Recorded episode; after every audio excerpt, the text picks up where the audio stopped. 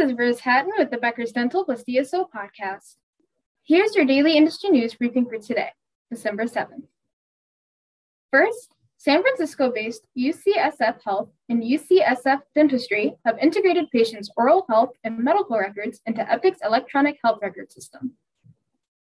UCSF is the first academic health system in the West to merge oral health and medical records into an electronic health record, according to a December 5th news release from UCSF.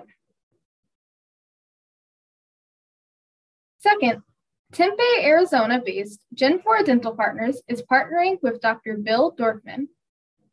Dr. Dorfman is a cosmetic and general dentist, entrepreneur, lecturer, and author who practices at Century City Aesthetic Dentistry in Los Angeles.